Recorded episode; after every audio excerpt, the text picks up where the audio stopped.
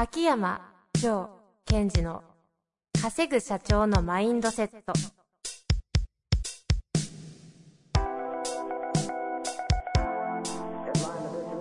なぜ一流の経営者たちはぶつかる壁を次々と越えられるのか。そこに隠されたマインドの正体。ポッドキャスト「稼ぐ社長のマインドセット」は上場企業から中小企業まで。エグゼクティブコーチングトレーナーとして人材開発を行ってきた秋山城賢治が経営や人生で役立つマインドの本質について分かりやすく解説しますこんにちは、遠藤和樹です。秋山城賢治の稼ぐ社長のマインドセット。秋山先生、本日もよろしくお願いいたします。はい。よろしくお願いします。いかがですか？えー、っと、ちょっと眠いです。い ちょっと待ってください。事故、事故。事故ってます、それ。やいや え、感想感想。眠いんですか？ちょっとね、早すぎるんですよ、起きるのが。いやいやいやいや。皆さん遅すぎるんですよ。比較対象ね。ややこしいな。なんで眠いんだろまあでも、そろそろそういう時間ですよ。う。お腹空いてくるし。お腹空いてるお腹空いてくるし。でも大切なのは、大切なのは、大切なのは、はい。まあ、常に今の自分の状況っていうのを、まあ、ただただ知っておくってことは重要。それに、眠いからとか、いいとか悪いとか、えもやもやしてるからいいとか悪いっていうのは全然なくって、あ、うん今はそういう状況なんだなと。で、それと、今この時間の、えっ、と、ポッドキャストのアウトカムがあるから、そこに行くためには、じゃあ自分をどういう風に持っていけばいいのかなっていうだけのことなので、あんまり大したことではないですよね。なんか、眠いって言ったくくせに、なんかいい話に持っていくこの、もう、まあまあいいでしょう。これが秋山城賢治先生です。はい。さあ、というわけで、質問に行きたいか？質問行きましょう。質問に行きましょうか。今日は。最近な、秋山先生、ヨタ話多いからな。いやいやいや、質問質問、お願いします。ちょっと期待したんですが、行きたいと思います。えーっとですね、この方、47歳、経営者、男性の方からご質問をいただいております。はい。このポッドキャスト第14回頃で、決断の話は、決断力の話は、パートナーシップととても関係すると言われていましたが、一度、秋山先生のパートナーシップについての考え方を聞かせていただきたく思っております。よろしくお願いいたしますう。ーん。14回って、何年前よ。何年前よ、これ。その前から聞いてくれてるんでしょうね。すごいですね。しかもタイトルがまだ自分の可能性を解放するセルフコーチングってやってた頃じゃないですか。懐かしいですね。ねちょっと恥ずかしいな。いやいや、なことないですよ。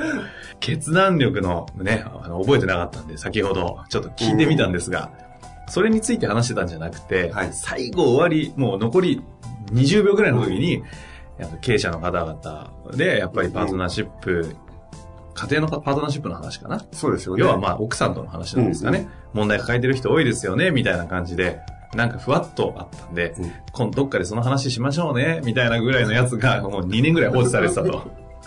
いや、パートナーシップね。重たくないですか、これ。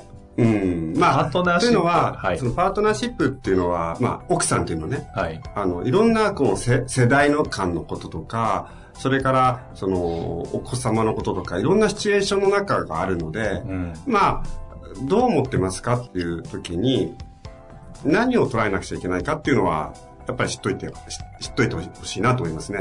経営者の方には。じゃあ、やりますということで、うん。行きましょうか。あのーまあ、非常にセンシティブな話ではありますそうが、ですね。まあちょっと一つだけちゃちゃ入れしていいですか？どうぞ。この質問来るってことはきっとうまくいってないんじゃないかなって思うんですよね。以上です。いやいや、ちょっと返していいですか？はい。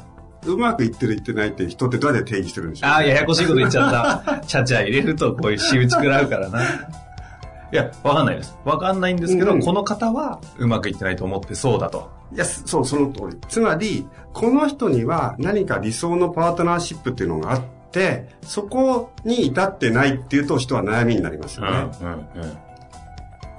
さあ、うんじゃあその理想のパートナーシップって人はどうやって作り出してるかってことですよね。一つは洗脳じゃないですか。いやいや、それが大きいですよ。こうあんなきゃいけないみたいな。うんうん。ちょっと洗脳って言ってね、言い方おかしいですけど。まあ、社会的社会的にモラルみたいなもの。ですよね。で、えっと、まず、まあ、まず、経営者の方とかリーダーの方を対象に今これはお話ししてますので、ええまあ、そこを含めながらまず伝えたくたいことは、やはり、その、一つはパートナーシップを扱うということは非常に重要ですよということです。うんうん。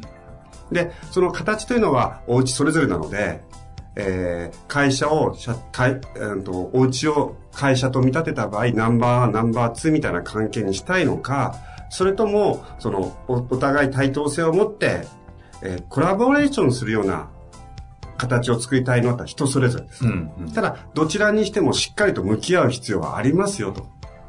でそれを避けてる方が多い。見たくない。そこはしっかり見ていかないといけない。なんか背筋が伸びる。はい。で、その上でですよ。はい。私は実はその、パートナーシップ悩んでる人ってどう、その経営者で何かっていうと、うーん、自分ごとにしすぎてるんですよ。はい。自分ごとにしすぎてる。だから自分が思う理想の家庭とか、うんうん自分が思う理想の奥様の状態とか、自分が思う理想の子供みたいなところの、その自分の理想にとらわれすぎちゃうと、それは扱えなくなってくる。ほうほうほう。で、やっぱり見ていただきたい視点は、まあ、自分の家庭で起きてることをきっかけにして、やはり、えーリーダーなので、えー次世代に対してどういう社会になっていくといいのかなっていう視点を持ってほしいんですよ。うんうんそれは、あのー結婚してる方、結婚してない方、まあ、結婚しててお子さんがいる方、いない方、関わらず、うん、社会って今後どういう方に向かっていけばいいのかなと。うん。うんうんそう、社会の中におけるお家の形ってどういう形がいいのかなってことですよね。でも、私たちはついつい自分の理想と自分の今の家庭を見ちゃうんですよ。うん。うんうん。それは経営者の目線ではないですよね。リーダーの目線ではない。ほうほうほう。個人の目線になっちゃってるので、私の理想とそうそう。私の見ている今ではなくて。じゃなくてやっぱりビジネスの基本って何かというと、その、まあ、世の中がより良くなっていくですとか、世の中が発展いく、していくためにうんうんビジネスはあり、えー世の中がより発展していく企業が残っていくだけなので、まあ、そういったことを考えてた場合に、まず考えていただきたいのは、繰り返しますが、自分のお家でできてる、起きてる出来事をきっかけに、じゃあ一体今後世の中っていうのは、どういうパートナーシップになっていくといいのかなとか、じゃあ子供がどういう、あなたの子供だけじゃなく、世の中全体の子供がどういう環境のもと育っていくといいのかなっていうことまで視座を一気に上げていってほしいんですよ。うんうんうんうん。人類代表ですね。その通りです。人類代表でもいいし、人類までいかないなって言ったら日本代表でもいいですよ。うん。日の丸ですね。で、その日本代表。侍ジャパンですね。侍ジャパンでもいいですけども、その日本代表で見たときに、はい。で、まず、あなたのお家じゃなくて、日本全体ってどんな風になっていったらいいのかなってことに思いを馳せていくわけですよ。うんうん。で、馳せた後に自分のお家一つの、えー事例として自分の家を見たときにどういう関係性が自分はいいのかってことが初めて見えてくる。あですから、その、視座を上げていくっていうことはどういうことかというと、やっぱりその行為自体がリーダーじゃないですか。うんうんうん。で、視座が上がると、いつものように、その遠くが見えるわけですよ。視座が上がると遠くが見える。で、遠くが見えるってことは未来を見ていくってことなので、うんうん。まあ少し大きなお話になってしまいますが、まあこの国がとかがどういう、その、家庭というか、どういう環境のもと子供たちが育っていったらいいのかなっていうのは、すごい、えー考えていかなくちゃいけないなというのは最近、私自身も感じてますうね。ん。まあ、社会課題みたいな話ですからね。本当そうです。ですから、その、えっ、と、経営者として、リーダーとして、その、社会課題として、その世の中っていうのを捉えていく視点は必ず必要になってくる。ああ。まあ、そういう意味で先ほど言ってたのが自分目線すぎるうんっていうことですか？僕のお家はとか、僕の奥さんはとか、僕の子供がっていう、そこから入っちゃダメだっていうの。おいや最後はしっかりとそこに対して向き合うっていうのは必要ですけど、その、なんだろう、ちょっとスポーツで例えると、お家の中イコールボクシングのリングで、そこでこう打ち合うっていうことをしない。いや、例え悪っ 喧嘩？喧嘩っていうか、やり合うっていうかね。いや、はいはい。同じステージに立っちゃってませんか？っていうこと。うん同じ視座で。はいはい。あ、立っちゃってますよねって悪い、悪いですね。うんあ、よかったよかった。あややり合おうぜって話が。違う違う違う。やり合っちゃってますよと。はいはい。うんではなくて。じゃなくて、やはり、その、これからどういう世の中になっていくのかとか、それから今は当然、その経営者の方で言うと、えー労働力というか、人口というか、そういうものが、えービジネスとか経済にとって非常に重要なことになってるので、じゃあ、えー子供たちがどういう環境のもと、どういう勉強をしていくと、まあどういう勉強どういう経験ですよね。どういう経験をしていくといいのかなってことを考えていかないといけないですね。うん。という視点に立った時に、うん。あなたのパートナーとどういう関係にした方がいいかを、こう、要は課題として、問い、問いとして。そしてそこにチャレンジしていくわけです。だから、私たちが、えっと、当然モデルにしてしまうのは自分の親の世代なんですね。うんうんうんその親の世代に言われてきた、えーパートナーとはこういうのがいいですよっていうものが、本当私たち、私と同じぐらいの人はギリギリ OK かもしれないけど、はい。ちょっと若い方とか先の方は絶対無理ですよ。そうですね。それを押し付けちゃってる。うん。まあ価値観の呪縛のおかげで育つとこもあるんでね。それはそれで受け入れますけど。受け入れつつも、やっぱ向き合うってことが重要ですから、やはり、あの、結局これって、その、なんで経営者の方はパートナーシップ重要かというとほ、同じようなパターンを部下にも繰り返していくわけですよ。若い方にせよね。自分がいいと思ってるものを押し付けちゃってて、ん相手が機能しないってことが、割と起こる。意外にその奥様に対して柔軟に対応してる経営者の方って、その若い方にも、え中堅の方にもうまく対応してる方が多いですね。えー結構じゃあ、組織の作り方とうん家庭の作り方は、相関が見られる傾向は強いと。そうですね。相関が見られるし、えっと、人と対峙するという意味では同じですよね。まあそうですね。人ですもんね。で特に、そのパートナー、奥様っていうのは、まあ、女性の方、旦那様は、えー DNA 一緒じゃないじゃないですか。他人ですからね。うん。で、その他人っていうものに対して、えーどう共感していくかとか、どういうふうに相手の話を聞いていくかっていうことはすごい大切。ということですね。うん。